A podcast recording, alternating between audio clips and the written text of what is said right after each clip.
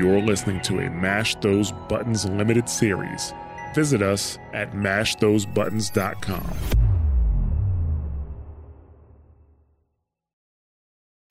On this episode, we enter the frozen wilds. We journey to the edge of Banuk territory, the Cut, to investigate reports of spirits and new vicious machines. Welcome to episode 27 of Lightkeeper Protocol.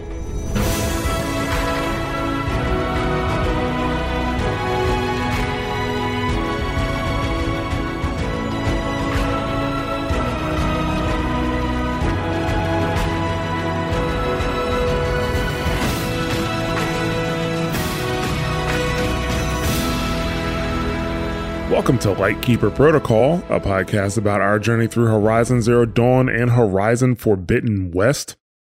I am Jarrett, but you can call me Ja, and I am here with Christina, also known as Pop Tart. Hello.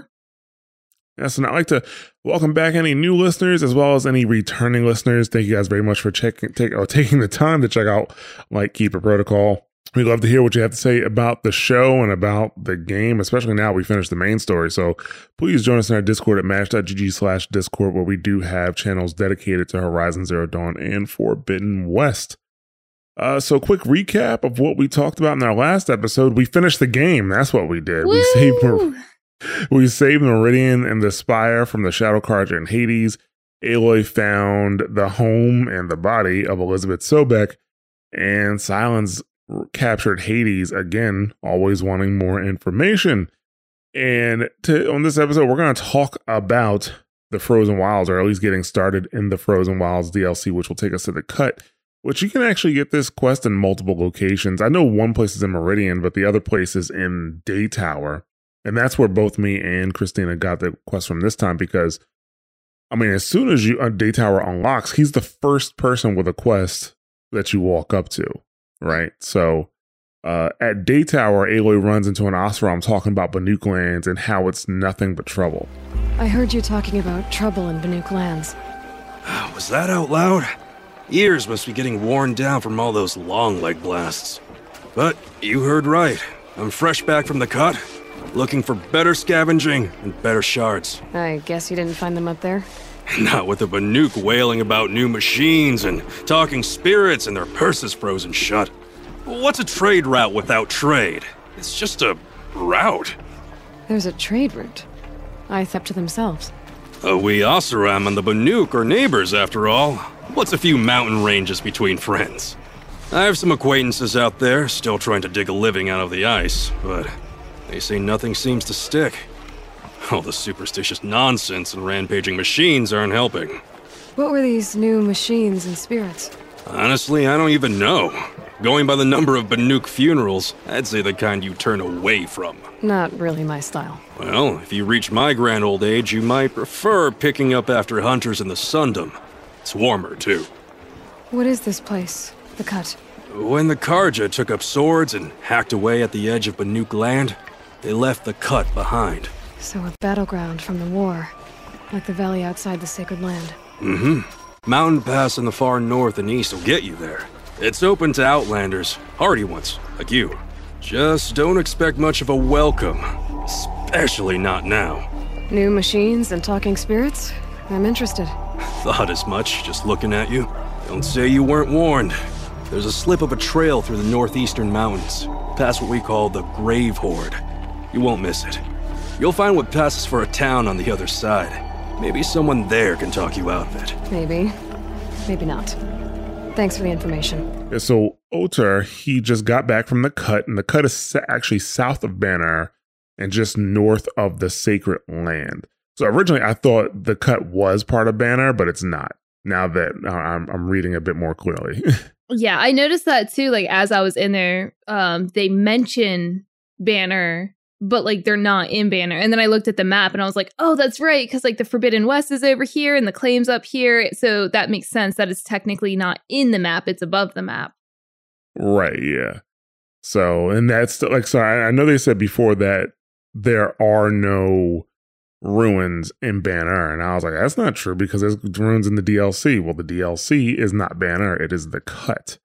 Uh, so, um, yeah, he, uh, he was in the cut and uh he was trying to sell stuff to Bernuk, but uh, I said Bernuk, sorry, Banuk.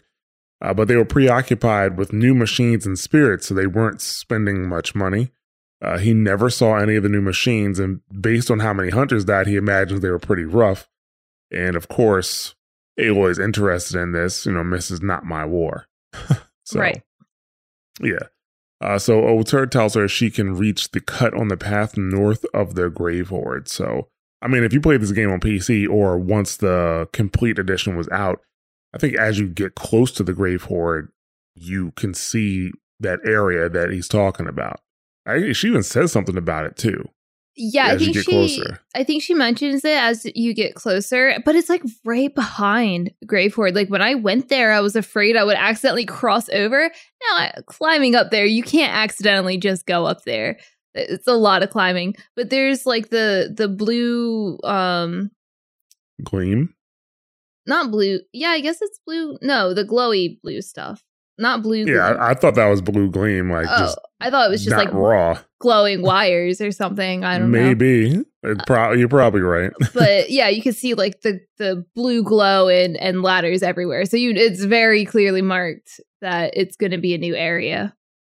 right, yeah. So uh Aloy, she makes her way to the path that Otur tells her about. And while she's climbing, Silence gets in her ear. Uh, you know, he's like, you know, what are you doing? He says the Banuk have nothing to offer but useless mysticism. And, uh, you know, Aloy, she mentions that he has blue threaded cables growing through his skin, just like a Banuk shaman, and says, well, maybe you just don't want me digging up your past. And he says that his concern is with the future of the world, not the past, and tells her to do what she wants to do, as always. But yeah, I mean, because at this point, we're back before the looming shadow. So even before we talk to Avad. So yeah, he's, you know, technically speaking, in this point of the, of the game, he just spoke to us at Gaia Prime. Yeah, and she mentions that too. I think she was like, "Oh, I thought you moved on. Like, why are you checking up on me?" Yeah. So uh, right now, I can't really tell if you hit like a soft spot with him or not, or a sore spot, I should say, not a soft spot, because I don't think he has any soft spots. right. I mean, I I do I do get it. She should be moving forward and dealing with the looming threat that's happening technically in the storyline, but that's not what I we're going to do. I just want to play some game. Yeah, you know. that's not what we're doing. right. So uh, as Aloy makes her way up the mountain, um, up the mountain, a new machine appears, pretty much unannounced. Like it just comes out of nowhere, pretty much. Uh, so it's like some type of wolf or canine machine. It's called a Scorcher. Uh, it has fire attacks, causes waves of fire. It could jump really long distances, and then it also leaves a trail of fire behind it.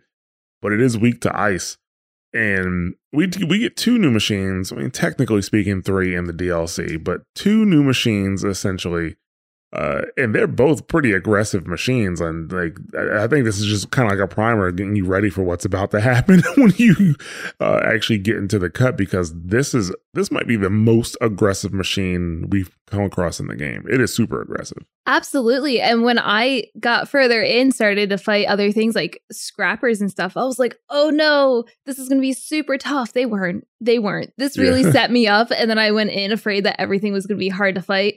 It's not. it's pretty normal, except for the new machines.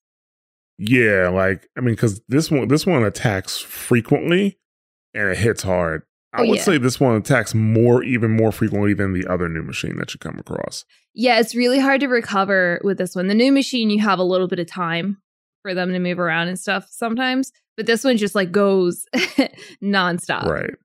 Yeah, I mean, you. I think you'll rarely come across multiple scorchers. Uh, there are areas where there are, they do travel in packs. Like if you go to a uh, an area where they just spawn over and over, like you know a site for scra- uh, scorchers, they travel in packs of two or three. I think. I think three.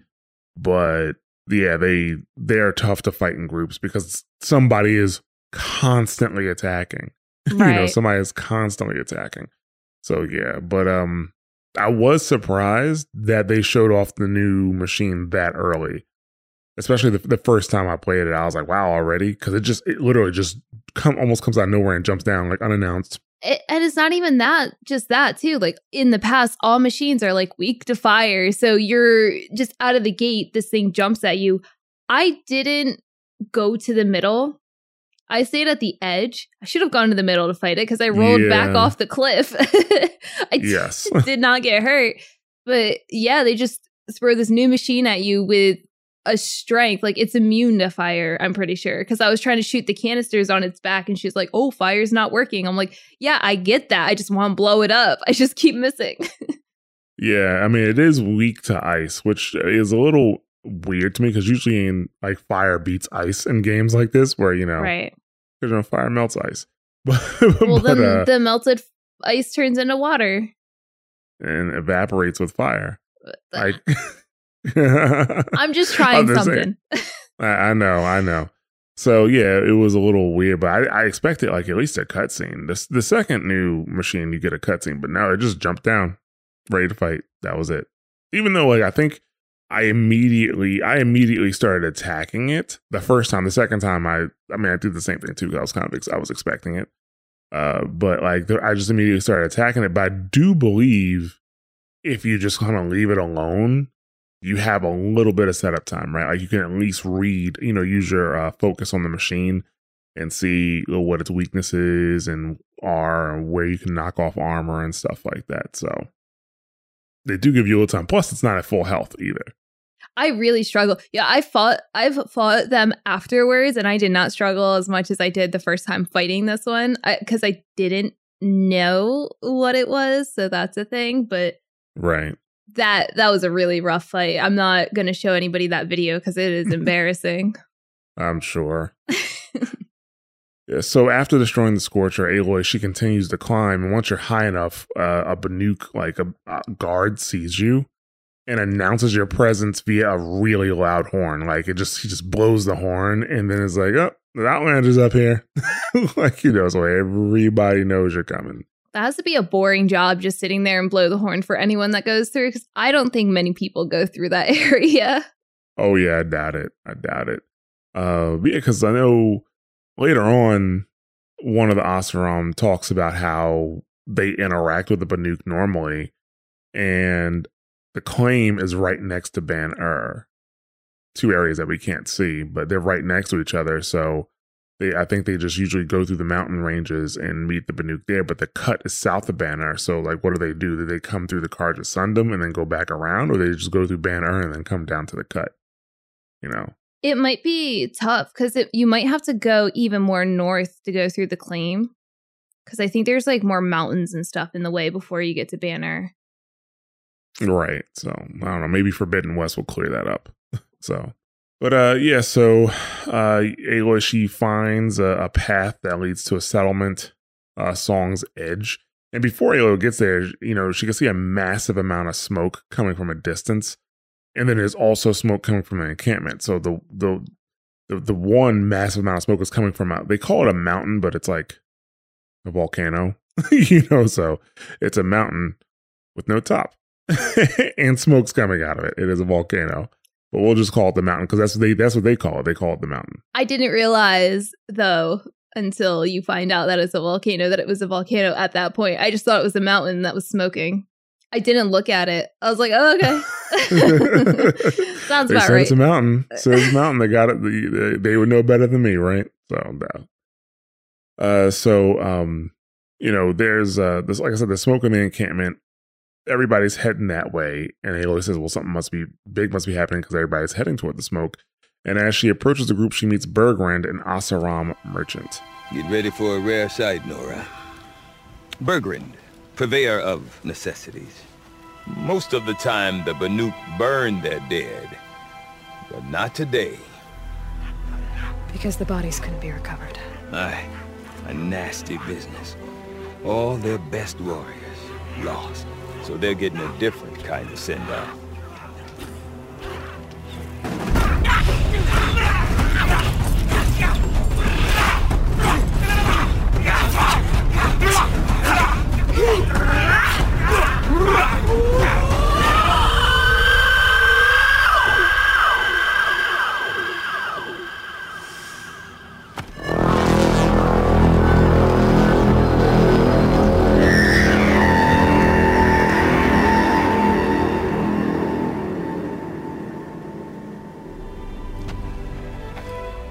Grasp your grief, my hunters, and kill it! For our kin sees the fate all Banuk long for. Falling with their spears striking steel. Their struggle is over now. You have witnessed their spirits rise up into the blue sky and beyond to the blue light. But our struggle is only beginning. Soon, we will again take up the hunt against the demon that frenzies the machines against us. And so I ask you, can you summon the courage of our fallen kin? Will you fight and die as well as they did? My courage! My spear! Our blood is in your teeth, Aratak! We are Banuk. Our enemies are prey. A daemon. That frenzies the machines. Machines that wiped out their best. And what do they want to do? Go back up there. Yeah, so uh, Bergeron, he explains that they're holding a funeral, but they can't get the bodies back. So this funeral is a little different for the Banuk. Uh, he tells Aloy that this group of Banuk lost all their best warriors, and when he means lost, he means like dead. You know, uh, so some shamans they're there at the ceremony. They start dancing and chanting and shouting, and eventually they blow a horn that calls a flock of glinthawks and takes armor off of a pyre. And this, I don't know if it's the actual armor of the people who died. And I'm like, if you can get the armor, why didn't you get the body? I'm sure it's I'm sure it's not. It could have been their spare armor, so maybe, you know, it had their essence on it. I really doubt they just like stripped them down and Yeah. took the armor, just left their bodies there. Yeah, so like I, it's probably just like um you know, just representations of those of those warriors. So uh but uh then after that Aratak, the chieftain of this Werak, starts to speak. And you know, he's trying to build morale for the group because they have to go back and fight a demon in the mountain. And this is how they lost their other soldiers because they went to go fight this demon Sorry, I said demon, but daemon, uh, which is very important difference. and they um yeah, a bunch of them got killed. So uh, it sounds like it sounds like he has their support. Like they're like all about it. You know, they have this saying called "My blood is in your teeth." I'm assuming that means I'm with you. I wrote that down specifically because that is not the first time. That is the first time it comes up, but it's not the last time. And I'm like, what is okay? Yeah, I mean that's I don't. I mean I understand what they're trying to say. Like like you know I'm with you, but I don't know how it works. Like Yeah, like how how did it get to that part? Like, why is their why blood is that in a your saying? teeth? Do- Do they bite into you? Like what? What? What is like? Why is the saying exist in the first place? Yeah, No, I got you. Right. Yeah. So you know, after the ceremony, you can talk to Bergrand more and get a bit more information. A little advice. Uh, for free. Uh, Aloy. Aloy. I've been up here for two long winters, and I still can't make sense of the Banuk. Take this ruckus. It started with one of their shamans, uh, spouting on about spirits and demons up on Thunder's drum. So they march their Warwick up there, and half of them get slaughtered by machines. When Ourea vanished, I thought the crazy might have gone with her, but no. Here's Big Aratak, gearing them up to do it all over again. What is it about the Banuk you can't make sense of? Hmm. Well, everything's a test to them, a hardship to endure, a challenge to survive. Seems like they don't have much of a choice in a place like this. Yeah. A land cold enough to crack teeth, filled with wild animals. You think they'd accept a little reasonably priced aid? Well, believe me, I've tried to convince them, but a Banuk with nothing left to prove might just lie down and die. And Ourea is the one who spoke about this daemon? That's right. Told Aratak and the others that it lives up on Thunder's drum, and they believed him. But you don't. Look, I don't know what Ourea found up there. A shaman's not going to talk to an outlander. The machines in the cut are getting more vicious, that's a fact. It could be because of the daemon, or it could be because they all got indigestion, for all I know. But Ourea's not around to explain. She took off, and no one knows why. Is Aratak a renowned warrior around here? He's a Werak chieftain. His voice carries a lot of respect. Not that you hear much of it. Man talks about as much as a dead fish. But when he and Ourea came to town with their Werak, it drew more Banuk to this little burg than I'd ever seen. Know what else I saw, Aloy? My own little trade route, stretching all the way back to the claim. Then, he goes and leads them off to their death at the claws of angry machines. Uh, so much for my best customers.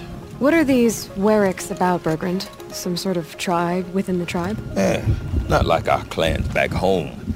You don't get born into these things. They hold tryouts. Prove your best at something and you might get a place. Some Weraks come and go. Some last as long as metal. The whole Banuk territory, Banur, is just a bunch of the biggest, oldest Weraks. Here's the sure thing. Each Werak has a chieftain and a shaman. They make the decisions. All well and good, except the chieftains are hard-headed, and the shamans have their heads in the clouds. I want to know more about this daemon. Mm-mm, it's crazy talk, Aloy. Or there's something to it. Something connected to how the machines behave. Then you need to find Ourea. She was last seen headed for the mountains they call the Ice Rasps. I've heard only the shamans know the trail beyond those frozen peaks. Mm. But I do know where you could find her apprentice, Naltuk. He went north of the river, chasing rumors. Rumors? Not the good kind. Sudden attacks in the snow. Strange new structures. Some say a new machine, like no one's seen before. Well, now I'm definitely interested.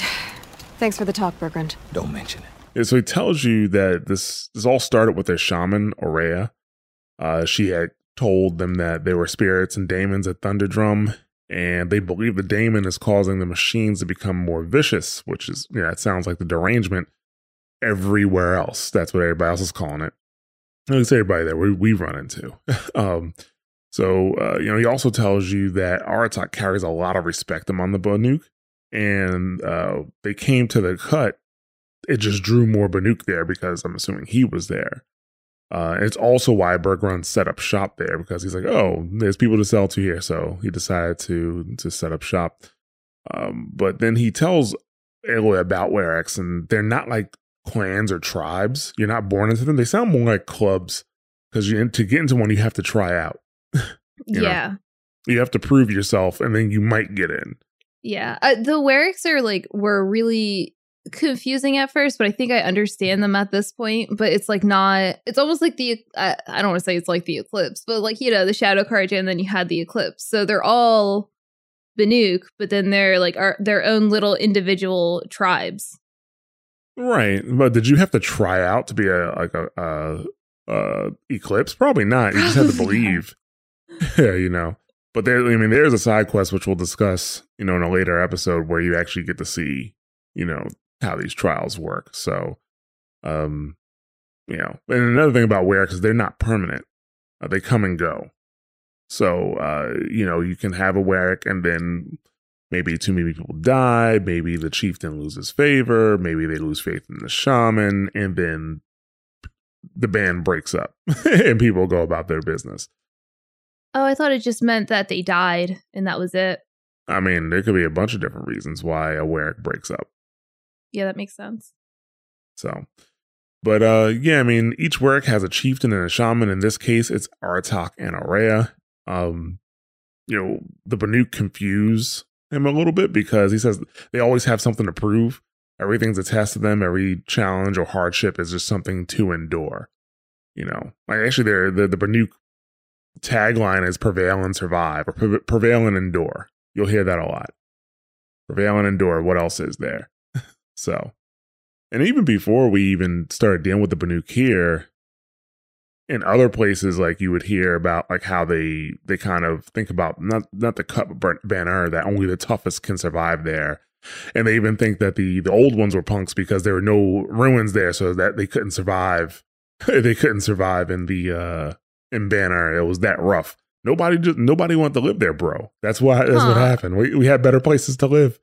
Nobody I'm wanted to live there. I'm sure. but even when you talk to the Banuk trader person, the Banuk figure trader in Meridian. She tells you that too, where like the Banuk doesn't care about, you know, who you were born, you know, of or your lineage or anything. The only thing that matters is how tough are you? It's like the salty Splatoon. Splatoon. There we go. From SpongeBob, right? Is that what it is? I, I don't know. How now you're talking about you? something I don't know. There you go. Okay. Yeah, so I don't know how true that is because uh, when you talk to the hunting grounds keeper in in the cut, she makes it seem like you know she was a part of all female Werak, and she says you know she lived to see that all the stereotypes and things like that that she fought against are still in place. So maybe the Banuk aren't as progressive as people think hmm. you know, or maybe it goes on a Werak by Werak basis. That's true too. Uh, so yeah, Aloy, she does ask about Silence, and he says he's heard the name before, uh, but he doesn't know much about uh, ab- about him because he says the name's only mentioned in whispers, like he's some type of boogeyman, and he thinks that something happened between Silence and the Conclave, which the Conclave are a group of Banuk shamans that meet annually, and he doesn't know if Silence did something to them or if they did something to him. He's not sure but the name has swirled around a bit.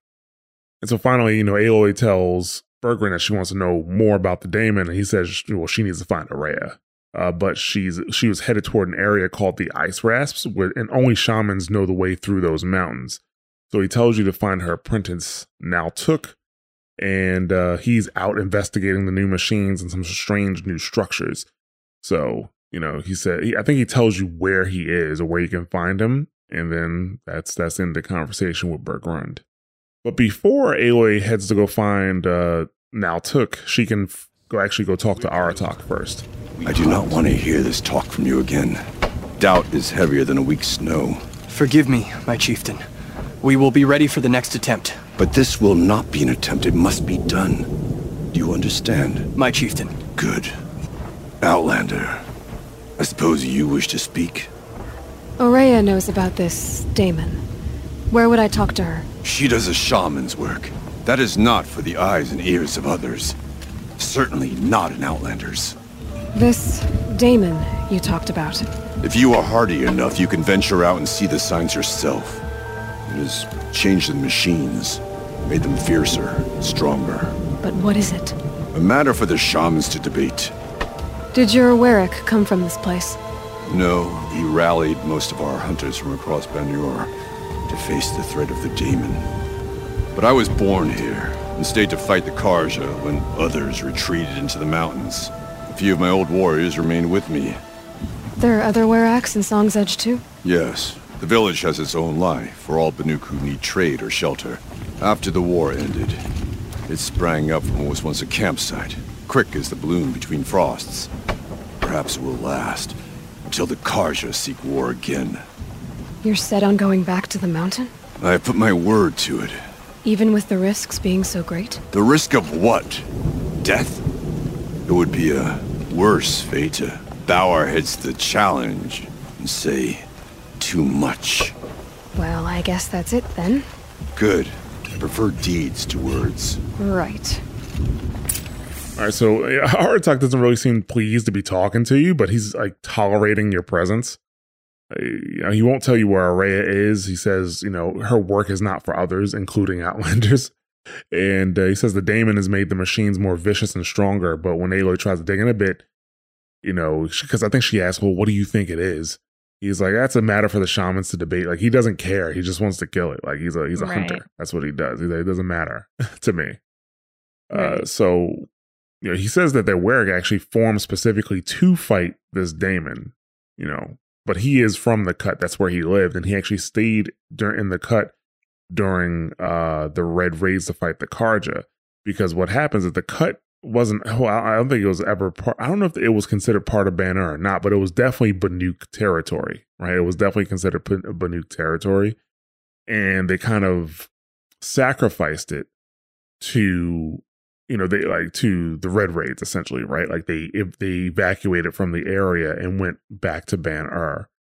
uh but some stayed and fought so it's kind of like what the nora did with uh, Hunter's Gathering and Valley Meat that all used to be sacred land, and then they just gave up the territory during the Red Raids to protect the people, and then they just never took it back. But I think the, it looks like the Banuk at least took this back, you know, took this area back. Right. I just, I mean, I guess the Carja would go anywhere for the, the their blood, or whatever, like for to find sacrifices. There we go. Yeah, But dude, to go all the way up that mountain, like that's just so much. that's just so it much. was, and that's probably why they didn't go any further. Right. you know. Uh, so yeah, that's probably why they didn't go any further. But um, yeah, he he's um he's from the area and he stayed to protect it. So, but he is dead set on going back to the mountains, uh, to Thunder's Drum, that is. And you know, Aloy's like, "Why would you do that?" He's like, "It'd be worse to give up," you know, because you know Banuk prevail and endure. So, uh, but this kind of goes in line with everything Bergrand said about the Banuk loving a challenge you know, well, I shouldn't say loving a challenge, but never turning a challenge away and stuff like that because of how they live. Right. Yeah. So that's when Aloy she actually goes to find Naltuk, and that actually ends the side quest, the Frozen Wilds, like the the side quest that actually got you into the DLC. That's how that ends. Actually, I'm sorry. I think the side quest actually ends when you get done talking to Bergrand. That's when the side quest actually ends. Yeah, right before you talk to Aratak. Right. So I mean, right now they've they're, they're pretty much because this is we've dealt with the Banuk before, but not uh, not like this, like not with this type of presentation. Because when you talk to Banuk in other places, they just seem like regular people, you know. Especially when- right. Well, I feel Yeah. like it's different because when you're among other Banuk, you're trying to prove yourself the entire time. Whereas when you're around like the normies, there's nothing to prove. Like you, they, they don't. I don't want to say they don't matter, but you're not in constant competition, which I feel like people are in Banuk territories.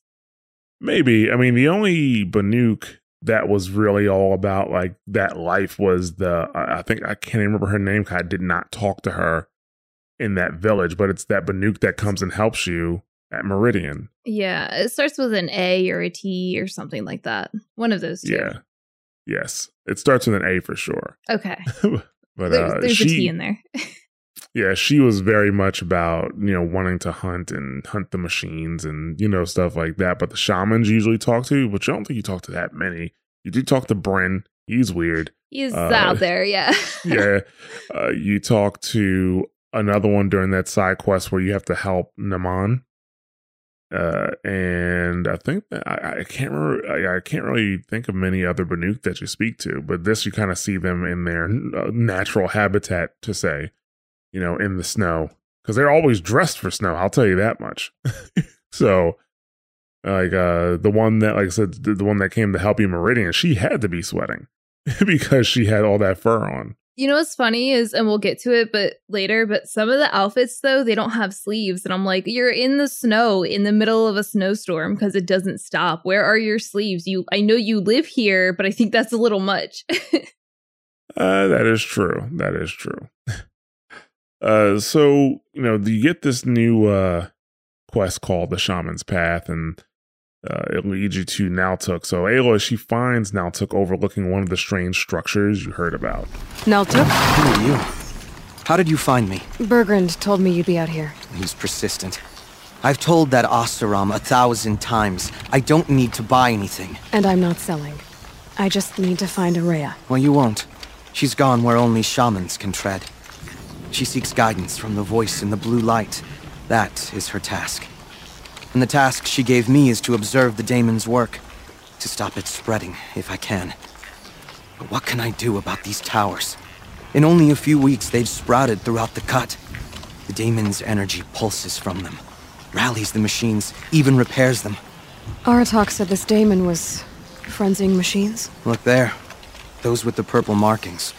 They belong to the daemon. They're stronger, more dangerous. I've seen something like this before. A corruption. But it wasn't from your daemon. You have? Well, then you know more than I do. These towers, were they part of your corruption? No. Those are new to me too. Like I said, they empower the daemon's machines. They must be stopped. Will you tell me where Ourea went? You ask a lot of questions.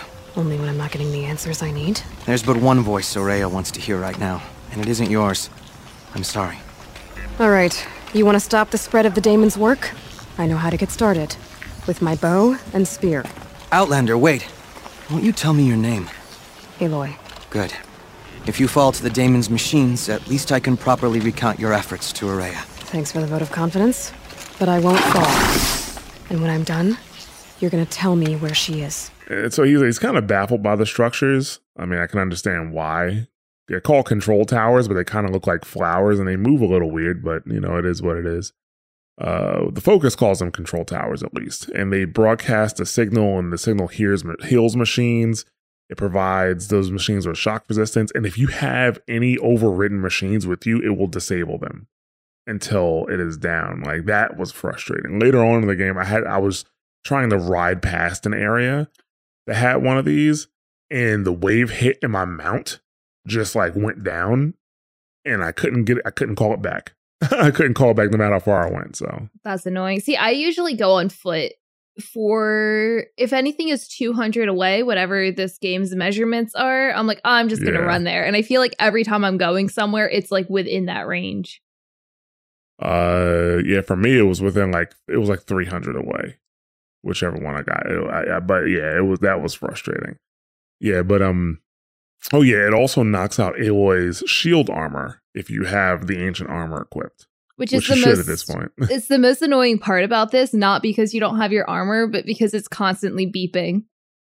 yes, that is that is annoying. So, uh, you know, so Aloy they're talking, and Aloy's like, "This reminds me of the corruption she's, you know, she, you know, Hades' corruption she saw." And but I mean, it looks different. It is purple, not red. you know. Also, Hades' corruption it made the machine stronger for sure, but it also made them more susceptible to fire damage. This one actually like they can't take shock damage at all, and it's whether or not a control tower is around. Like if they are just if they're de- demonic versions of whatever machine, like stalkers who are usually very weak to shock. No, shock will not work on them at all. At least the good thing is they don't have like they don't shed the demonicness like how the Yes. corruption does. So that's the one pro, I guess. Yeah, so that is the that, the only thing.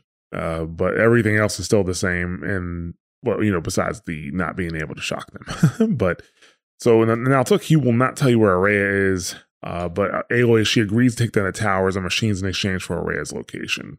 Uh, it's kind of a deal she made with herself uh, because he didn't really agree to it. But you know, we know how that's gonna go. so the control towers can be destroyed in two ways. One is destroying the weak spot on the tower, but that's going to alert all of the enemies if you if you do that. Like if you blow up the weak spot, if you override it, it shocks all of the enemies. I didn't know there was a weak spot on the tower. I've just been overriding them. Oh, really? 'Cause It's on the it's only in one spot. It's on the back of it and it only does it after it expels a wave. So it'll do the wave and the weak spot will show up in the back, almost like fighting a corruptor when you get it hot enough. That- It's like one of those. So you've been overriding all of them then. Yes. This one though, I didn't override it until I killed everything. Because I, Oh. I wanted Oh, to see if I could lure them away, which like I kind of didn't, but like I was fighting them one on one basically, so it wasn't a big deal. Yeah, I think these these operate like corrupted machines, and the fact that there's only a certain area they'll walk in. hmm So yeah, I think that's that's the thing. Like you can get them out so far, but after that, no, like they're gonna they're gonna go back. So, Right. but uh, yeah, I mean, like I said, you can't like from a distance you can destroy it, and as you're destroying it, I think it alerts the machines. I can't remember because I mean they go down so fast, but you just you just have to make sure because like I said, the thing goes up and down. You just got to make sure you hit it correctly. Uh, but yeah, so once Aloy destroys the tower and kills all the corrupted machines, you know, she speaks to him again. And then he tells you that she is in her retreat at the ice rasp, but to get there, you have to walk the shaman's path. And he tells you it won't be easy. Um, the path is made to be the final trial for young shamans. So Yeah, but we did the proving. But that is like true. on extreme mode. So like how much harder can it be? Right. Well, for them, this is supposed to be like a huge challenge. Being a shaman is a big deal. Right. Right, right. And you're just an outlander. How would you know what to do? So I'm pretty sure every tribe looks down on every other tribe. Oh, absolutely. I'm sure. You know, I mean, the Carja are the worst. Absolutely. Because they seem like the, the least helpful out of all of the tribes. Eh, the Nora are the least helpful out of all the tribes, actually. Because the Banuk are at least like super tough. They can survive extreme conditions. So that's cool about them. The Oseram are really good at mechanical stuff, you know. I mean, I guess the Carja, they did they did credit the Carja with being able to build, you know. Yeah. So there's that. But they can't build a gun, I'll tell you that much. you know. Yeah, the Nora, I mean, especially since all the Carja call them savage, uh, the Nora are definitely on the bottom of the totem pole because they're not friendly. They don't leave their lands. They don't want to deal with anyone. I don't, nobody probably likes them. Pe- that's why people are surprised when they see Aloy. They're like, oh, a Nora, except for here. I don't think people have been surprised to see you. They just call you Outlander. I don't think they care what you are. They just are like, oh, there's an Outlander here. That's weird. Yeah. Somebody does say you're far from the sacred land, Nora, like when you're coming up that yes. path. Yeah, I remember that one actually. Yeah. Yeah, I would say the Nora on the bottom of the list, and they look down on everybody the most. You know, they have a very we are the chosen people vibe. Oh you yeah. know, that's that's the thing. They and they look down on everybody the most because they stayed close to All Mother and they didn't get um uh you know sucked into the lore of the machines and the machine world and stuff like that. So that tracks. you know. Uh so yeah, um you know, Ourea, she's actually not at the end of the path, but she's up even further into the mountains. Uh this he does mention Blue Gleam, which I don't know, you could get Blue Gleam before you even came to Ban- uh, to the cut because there's a merchant in Meridian that will give you blue gleam boxes. Like you trade stuff to him, and he gives you blue gleam. really? Yeah, like he, I think he'll give you like either three or five blue gleam. Oh. Uh, that's a lot. Three blue gleam. I feel like I I uh, I'll I'll talk about it when I get to it. I feel like I have a decent amount of blue gleam. I don't even know what to use it on. I I bought like there's one other weapon that I want to buy to upgrade, and I think I'm good. I think I know why you have a lot of blue gleam now, and we'll get around to that. I, yeah. So, so the, the Banuk believe that blue gleam is like a hardened version of the blue light that they say the machines have. And the important thing about blue gleam is that merchants will trade for it. That is that's what that means to the player. Uh, to get the the the good Banuk weapons, you have to trade blue gleam. All right. So you know he, he the one I think one of the last things he talks to you about is that he wasn't at Thunder's Drum. He says that Ourea wanted to keep him safe, so she wouldn't let them go up. And then, you know, when they came back, Aratak and Ourea were arguing, but he doesn't know why. And afterwards, she gave him his task, which was to do what he was doing right there. And then, you know, she left to the retreat. So uh, that's when you can leave now to. You really don't see him until much later in the game. I don't even think he has any more voice lines, to be honest with you. Maybe you could find him and talk to him after the fact. I mean, you could talk to. He runs up to the tower to investigate it, and you can talk to him again, but it doesn't do anything. I mean, you see him in the quest, two quests after this, I think, and then Yeah. uh, he didn't. I don't know. I know the next the next time I saw him, he did not have any voice lines. Uh, yeah, exactly. Yeah, so uh but uh, yeah, so after that, Aloy she makes her way up the mountain and runs into the markers that it took told, told her about. So that's the start of the shaman's path. It's in a cave. And the cave is like sort of a maze, right? Or at least it's supposed to be. There's a lot of dead ends. But the dead ends are super short. But the important thing is that the dead ends have lots of supplies, which was super helpful in my current state because I did not have anything. Yeah, I actually went down the first dead end to see if there was anything there, and I was like, "Look at all these supplies! I'm going to go down every single dead end. Like, do Yeah. you want to?" Yeah, because there's a bunch of supplies. Like it's just like because I, I I like through this final parts of the game, I've I've been suffering like not having enough wire, not having enough metal vessels. Uh, you know, and I guess it just had to do to do with like how I've been playing, using the sling a lot, using the rope caster a lot, you know, stuff like that. Yeah, I'm the So- same exact way. And I'm about to, I, I'm not going to do anything else with all of the hearts and the lenses in my inventory. I'm about to sell every single one so I can just fill it with wire. Yeah. uh, yeah. So you're supposed to find the markers to, to, to you're supposed to use the markers to find a way out, and the markers that reflect light around the cave. Well, there are markers that reflect light around the cave as a way to like direct you, but there's also wind chime markers. And Alo, she can find them with her focus, but I'm assuming the shamans have to actually just listen for them. you know. Uh, but the uh, there's only four machines in the cave. It's four uh, demonic stalkers, and there's three on the main path, and there's one off to the side. The side path it just has some supplies and like an epic modification. That's what's over there. I saw that one and I was like, no. So is it just me? Do stalkers have like this weird purring sound when you get close to them? Because I feel like every time I'm in the game, I'm like, huh, I feel some, I hear some purring sound. There must be stalkers around, and there always is. I don't know. The only sound I hear when I'm around Stalker is like the sound from their traps, not the traps, but the the things that like you know will go up. I guess you could technically speak and call them traps, but like Yeah. they'll go up if you get too close to them. That's the only thing I usually hear around them. No, because when you're coming around the corner before you even get to them, and before she's even like, oh, there's stalkers, like I heard a light rumbling and I was like, oh, there's stalkers. And that's when I realized that I realized that I have a sound associated with them. But I don't know if that's a standard thing or not. I don't think so. I even like play with my headphones on quite frequently, and I don't remember hearing a purr from stalkers. I mean, Hmm. it'll make sense because they're supposed to be like kind of cat like. cats, right? Hmm. Yeah. So they're kind of cats. Listen You know. closely next time you see one. Yeah, I will.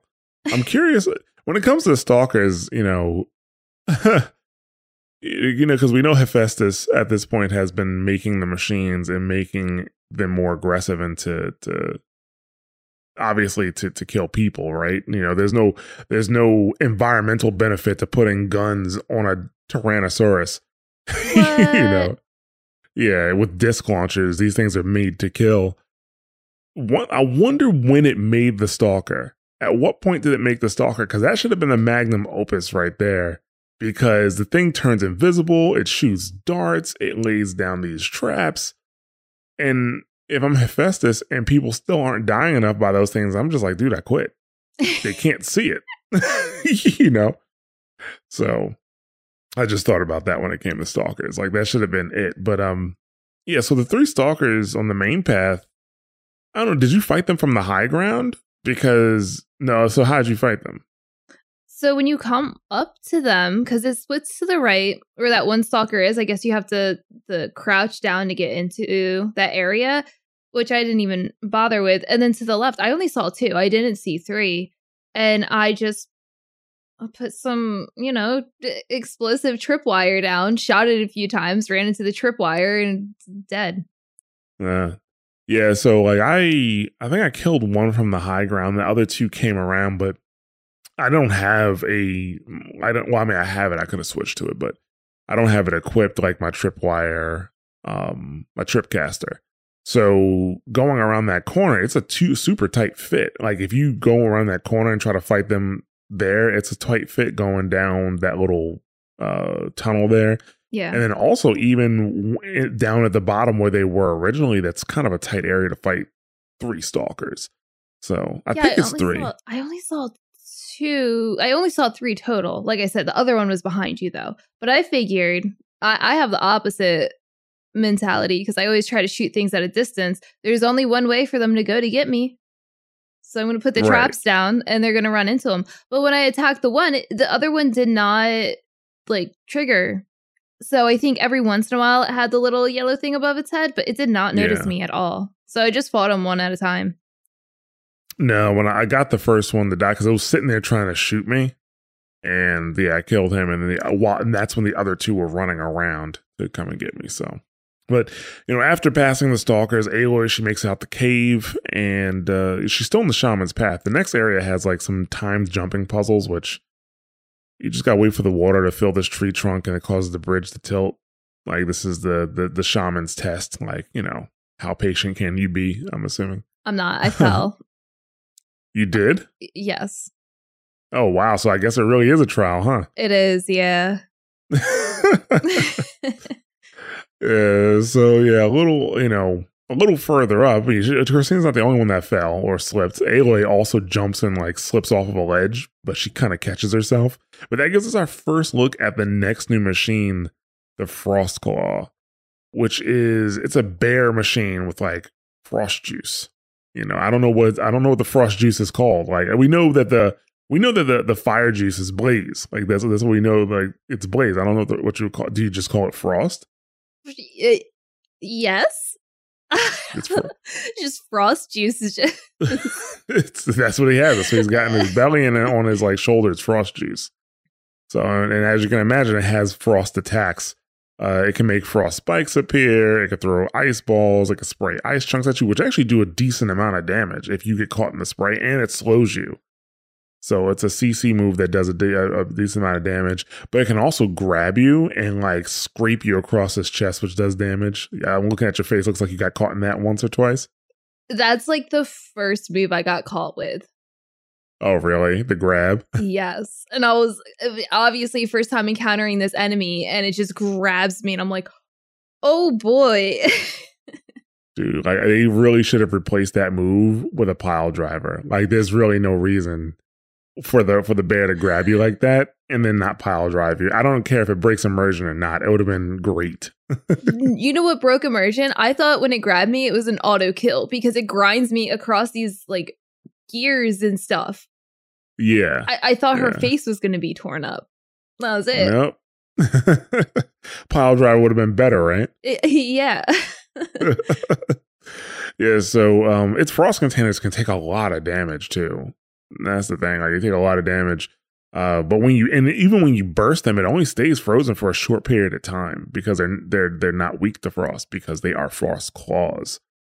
Um, if you do want to break them down a bit faster, I will say that um, using because they are weak to fire, but using uh, you know setting them on fire will weaken those containers a lot more. Actually, like when you set them on fire, as you're setting them on fire, like whether it's with a arrow or with a sling, you'll notice on the frost containers it has like the damage and an up arrow. You know, telling you that yeah, this is working. Do it. You know, the first time I saw that, I was like, why am I healing this thing? I think I said the same thing too. Not for this, obviously, when I started the game. Right. Yeah. It's like, why is this healing? Like, no, it just means it's doing the extra damage. So, but, uh, yeah, I mean, you know, once Aloy recovers and makes her way up the mountain, you know, she comes across a control tower and as she gets close, that frost claw you just saw appears and you, de- you get a better look at it. And I'm like, okay, yeah, this is definitely a bear. Because when you're looking at the top, you're like, what kind of animal is that? Is that a bear? I think it's a bear. And then when you actually see it, okay, yeah, it's definitely a bear. So, I mean, during this fight, because it doesn't just automatically see you, you're hidden from it, but you don't want to fight the frost claw while the control tower is up. One, you're constantly losing your shield, and two, any damage you do to it, it's gonna it's gonna heal up over time with every wave, and it does have a decent sized health pool. So I tied it down and I overrode the tower. That same thing. Yeah. I did the same thing. And then I forgot that I had a rope caster afterwards because once it got free, it grabbed me and mauled my face. But I was the first thing I was trying to do is throw rocks i- at a distance to distract it, and it, it won't move off the platform. oh, really? It, it will not. So I was like, well, maybe while it's distracted, I'll go up and override it.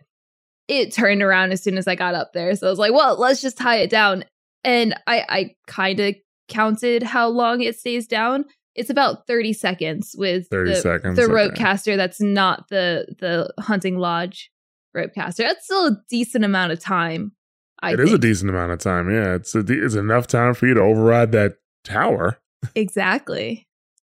Yeah. So, I mean, after that, like, I didn't tie it down anymore after that because I'm like, well, I mean, I'm not going to frost it because it's going to take, it's going to probably take all of the, the frost containers I have. So I just kept setting it on fire and uh, avoiding the, all the stuff it throws at you. For some reason, the thing that really sticks in my brain is how you told me about the time well, how you told me about how people to fight stormbirds will take the rope caster to bring something down and then just throw like the sticky grenades on it. And then when it breaks free, they all explode. That has been my strategy, actually. I like thought about that and I was like, that's so genius. And that's what I've been doing. And it's been working out great. Oh yeah. Yeah. So you've been using the blast sling then. Yes. Okay, ropecaster black blast sling combo. I still have yet to use that. They're pretty cool. It it does if they're still tied down and they blow up. I think breaks the rope caster, but you can just like throw so many. And when they break out and they go after you, but then one blows up and then they just fall on the ground and die. That's like the coolest thing ever. Oh yeah. No, I have to give it a shot because there's so there. I know there's one uh control tower that has a frost claw and then its variant there as well. So I, I know as a fact that they're there together. So I might have to try that for that. I have not run into that. If you didn't tell from the face that I just gave you. Yeah.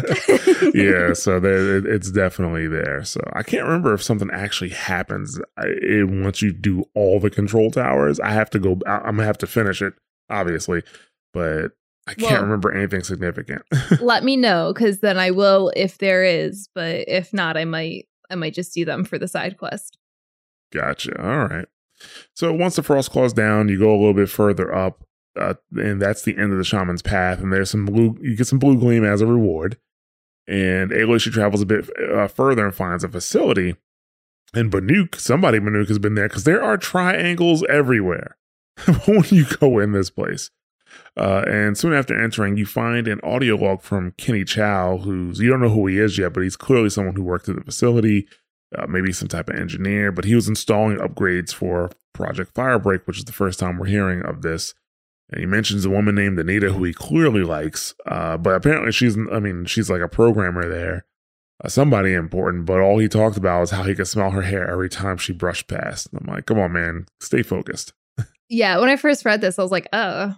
La- later, I was like, oh, okay. But like this being the first one you read about him, you're just like, what a first impression. exactly. Like I'm like, that's not a great look. yeah. you know. So, uh, but um, Aloy, like soon after that, you find another data point from the director of security, Dodd Blevins, and this is clearly somebody you're meant not to like, right? Like just his voice alone is annoying, and people, other people in the facility didn't like him. Like later on, you find a data point where Kenny was trying to figure out who hacked the menu board to make fun of Blevins. So I did a quest before this that had a lot of uh, data points, and there are people that were talking about him even then and how much they hated him. So Oh, then yeah. I get to this facility, I'm like, man, everybody hated him everywhere. It wasn't just like isolated. Oh yeah.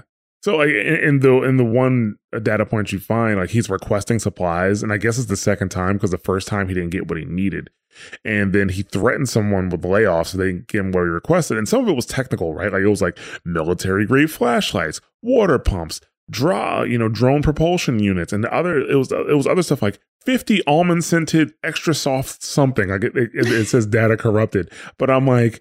See, that's that's the stuff that people make makes people not like you. He also requested like three thousand MREs, but he said no lasagna. I'm like, yeah, that's meal meal ready to eat apparently. So no lasagna. You know what? If there's like ready to eat kits and that's the only one he doesn't like, unless there's only like three flavors, uh, uh, you know, I wouldn't say that's not I've picky. yeah, I've never had an MRE before, but I like if you're if you're someplace where you need MREs, I would imagine that you really can't be picky. I was gonna right? say I also don't think any of them taste that great. So like I I've never I've never had one. You know, one time when back when we were doing reviews, a a, a, a dev sent us like a, a care package, and an MRE was in the care package. We actually have one downstairs because when we went to Japan, they were selling MREs that were like the ones that they had in Metal Gear Solid. Obviously, they Oh, like yeah? modeled them after real life. So it's just sitting. uh, We bought two, I think, and someone The- ate one. The calorie mates. yeah, Well, I guess I got to come over to your house and have an MRE. yeah. Oh yeah, the calorie mates. Yeah. So um yeah, so you you come across. Well, you know, you go a bit further into the facility. you come across the first new puzzle in the game. It's still a turning puzzle, but it's not as easy as like those those locks, like the time locks that you had before. Uh, you know, from a game perspective or a story perspective, this was some type of security for the facility, but it's so ridiculous. Like, I can't imagine somebody actually going up to this platform and basically playing this little mini game just to get into a door. But also think about like you have to go onto the table and crouch down for everything that you're changing. It's like uh, maybe there's a, a remote somewhere, but uh, I don't know. Yeah, maybe there's a better way to input it, but it's like, you know, basically you have to get a beam of light back to the source node by directing it through other nodes and turning other nodes. And uh, there's a data point where, where another employee is calling Blevins a bridge troll because he keeps changing the pattern. you know, and there's also a, a data point with Blevins explaining how to use it. This is to teach the player, but he's doing it in a demeaning way. So, uh, but completing the puzzle does open the door that allows you to go further into the facility. Uh, and uh, you do find, just close by, you find a data point from Anita Sandoval talking about the need for an AI that surpasses the legal limit of sentience in Firebreak uh, if Firebreak was to succeed. Like this is what they would need. Now Anita is the hair person from Kenny's from Kenny's data point. Hair person. uh, but just I guess maybe a little background on this because you got to dig a little bit to get this information, or uh, uh, maybe not necessarily dig, but there's data points all around the world that kind of explain the state of AI in the old world, right? Uh, and these data points are just kind of all over the place. Uh, you would think maybe they put them in, in more uh, findable locations because Gaia is an AI, right? Uh, but uh, yeah, so there was a, this thing. There's a something called the Turing Act that was established after a climate intervention AI went rogue called Vast Silver. I think it was the the name of the AI. Vast Silver, Vast Silver, not Vast. Sounds like a superhero name.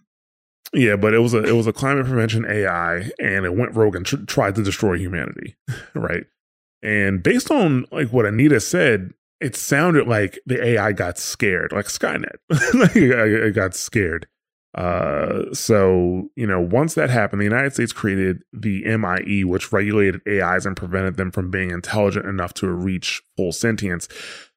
I couldn't find out what MIE actually stood for, but I'm assuming it means machine intelligence something. I don't know. I don't know what the E stands for. I couldn't. I couldn't really think of anything. So I was gonna say protocol, but that's not an E. I don't know why that came to. That it doesn't even have an Engine? E in it, It- Christina. uh, it doesn't even have an E in it.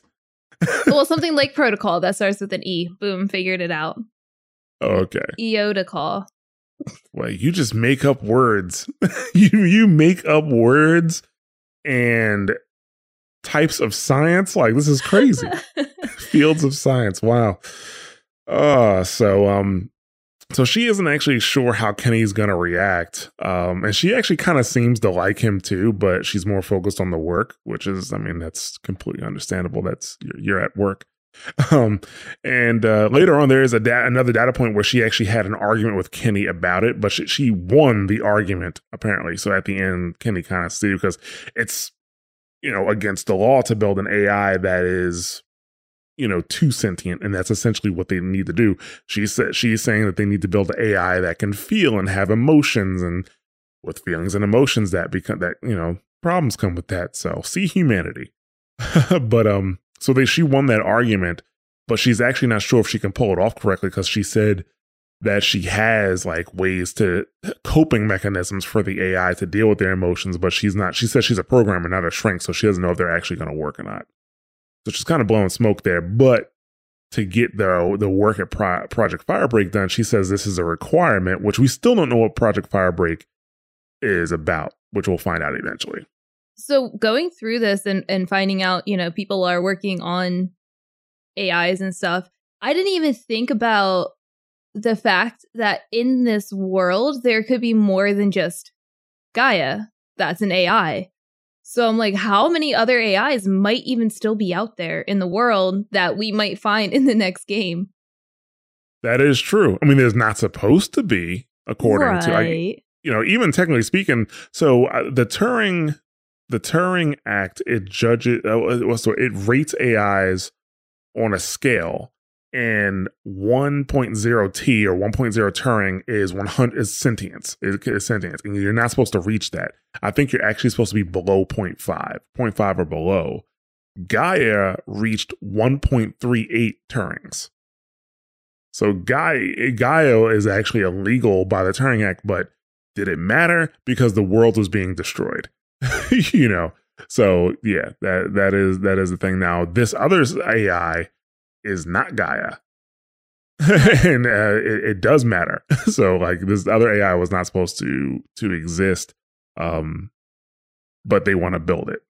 So, but uh, Aloy she does eventually make it out of the facility. That that puzzle you do unlocks a door, and you go through the door, and you can make it up and out of the facility.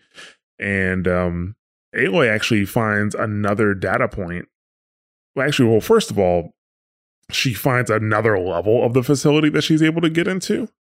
and then she finds a data point that explains that this is not even the primary facility. This is an auxiliary facility that they used while they were building their primary space. So all the employees actually had to move over to a different location in general. Uh, but after she finds that, further inside, she finds Ourea. And that's actually where we're going to end this episode. We're going to actually talk to Ourea after she's done talking to herself, because that's 100% what she's doing when you get in there. Uh, well, she's telling she's not. Well, we'll see. Next episode, we'll talk more about Ourea and what she's doing inside. But uh, Christina, what are your thoughts so far? I don't. I don't know. Like I said before, because I finished the main game and like going on to this, I almost kind of want to be like, okay, I'm done because the new game's about to come out. But the more I play through it, the more interested I'm in. Uh, I am because it looks like a lot of things they wanted to do in the base game, you see the idea for, but then they kind of fulfilled it, right? So Aloy has a lot more emotions on her face whenever there's a, a conversation happening. So you can tell, like, she'll like smirk or like be like, a, okay, kind of a reaction. The puzzles right. are more in depth. Like, everything just seems like it's put together the way that they would have wanted the entire base game to be put together if they had all the time in the world. Yeah, I can see that. I mean, my favorite change has to be what they did with the bandit camp. That's probably like my favorite yes. change because it made the bandit camp more um engaging. Yeah. So I think, and we're going to talk about that next episode for sure.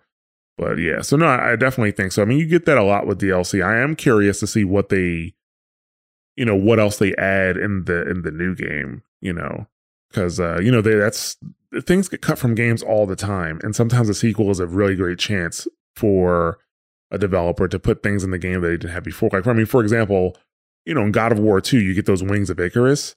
Mm-hmm. But if you got the special edition, like, well, if you got like uh this is it special edition God of War? There was a God of War that came with like a bunch of like behind the scenes stuff and movies, and there is a part in the first God of War that you were already supposed to have those wings, and they show the playable section. And this is before even God of War 2 came out. So to see those things in God of War 2 was actually pretty cool. So, you know, I, I am excited to see what new stuff they add, you know, just because the technology is better on top of that, you know. So Right. And just like playing through this, I'm even though I was already excited for the sequel, now more excited for the sequel because I'm like, wow, they improved so much within like I, I don't know when Horizon went like, you know, gold or whatever. Like when they were like, okay, I'm done working on this, we're gonna print this. Between that time and then when they started working on Frozen Wilds, right? Well, I mean, traditional cycles and different studios do it in different ways, right? Like for example, I know that um, Remedy did not start working on the Control DLC until Control was out already. Right. But I know a lot of studios, as soon as a department is done with their mm-hmm. section, the, they just immediately move to the DLC. So it could be a year, more than a year of them working on the DLC before the game even comes out because each department or each unit is, you know, just just moving on. That's how that's how people keep their jobs in the industry. I ain't mad at it. Right. And, that's what I'm saying. Um, like, I don't know if they were doing it in tandem with it or if it was like, okay, now this is finally finished. Let's go work on the DLC. Because I know some some companies take a stand where they're like, we don't even work on the DLC until the game is out and shipped. Right. Both So- work for me. Just Yeah. get the game in my hands. right. Yeah, so uh but yeah, so yeah, it's gonna like I said, we're gonna pick up with Ourea on next episode and we're gonna cut this episode off here. I'd like to thank everybody for listening. Uh if you want to keep up with what's going on with this show and the Mash Those Buttons Network, you can follow us on twitter.com slash the mash network. And Christina, where can they find you? You can find me at S'mores Pop Tart on Twitter and Twitch. I'm also the host of another podcast on the network called Wondrous Tales. We talk about Final Fantasy 14 content stuff, things that we like to talk about, fun game things. Uh, you can find me on Twitter at Josh Stradamus. You can also find me streaming sometimes on twitch.tv slash mash those buttons. Uh, like I said before, we love to hear what you have to say about the show, so please join us on mash.gg slash discord. We love to hear your comments and questions on the show, on the game, especially when Forbidden West comes out, so join us there. And you can also contact us via Twitter or uh, just regular email, contact at mash.gg if you want to, uh, you know, send us your thoughts. And uh, if you want to help us out, one of the best ways to do that is to share the show with others and also to rate and review the show on your favorite podcast platform of choice. And if you want to take your support a bit further, you can do so at mtb.gg slash support. And you can see all the ways you can help support Mash Those Buttons. Uh, we do have Patreon, we have a Teespring store, uh, Twitch subscriptions available, we have Humble, Humble Bundle affiliate links, and also one-time PayPal donation link if you, you know, if you want to choose support that way. And I encourage everybody to stay tuned after the show to hear more about Mash Those Buttons. And with that, we are done for this episode. We'll see you on the next one. See ya.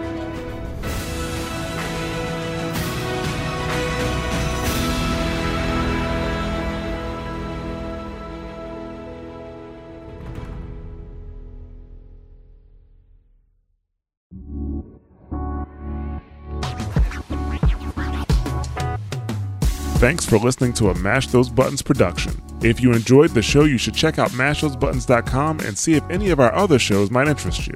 All of our shows are available on your podcast platform of choice like Apple Podcasts, Google Podcasts, Spotify, and more. If you enjoy our content, you can help support Mash Those Buttons by becoming a patron at patreon.com slash mash those buttons, where you can receive Patreon bonuses for as little as $1 a month.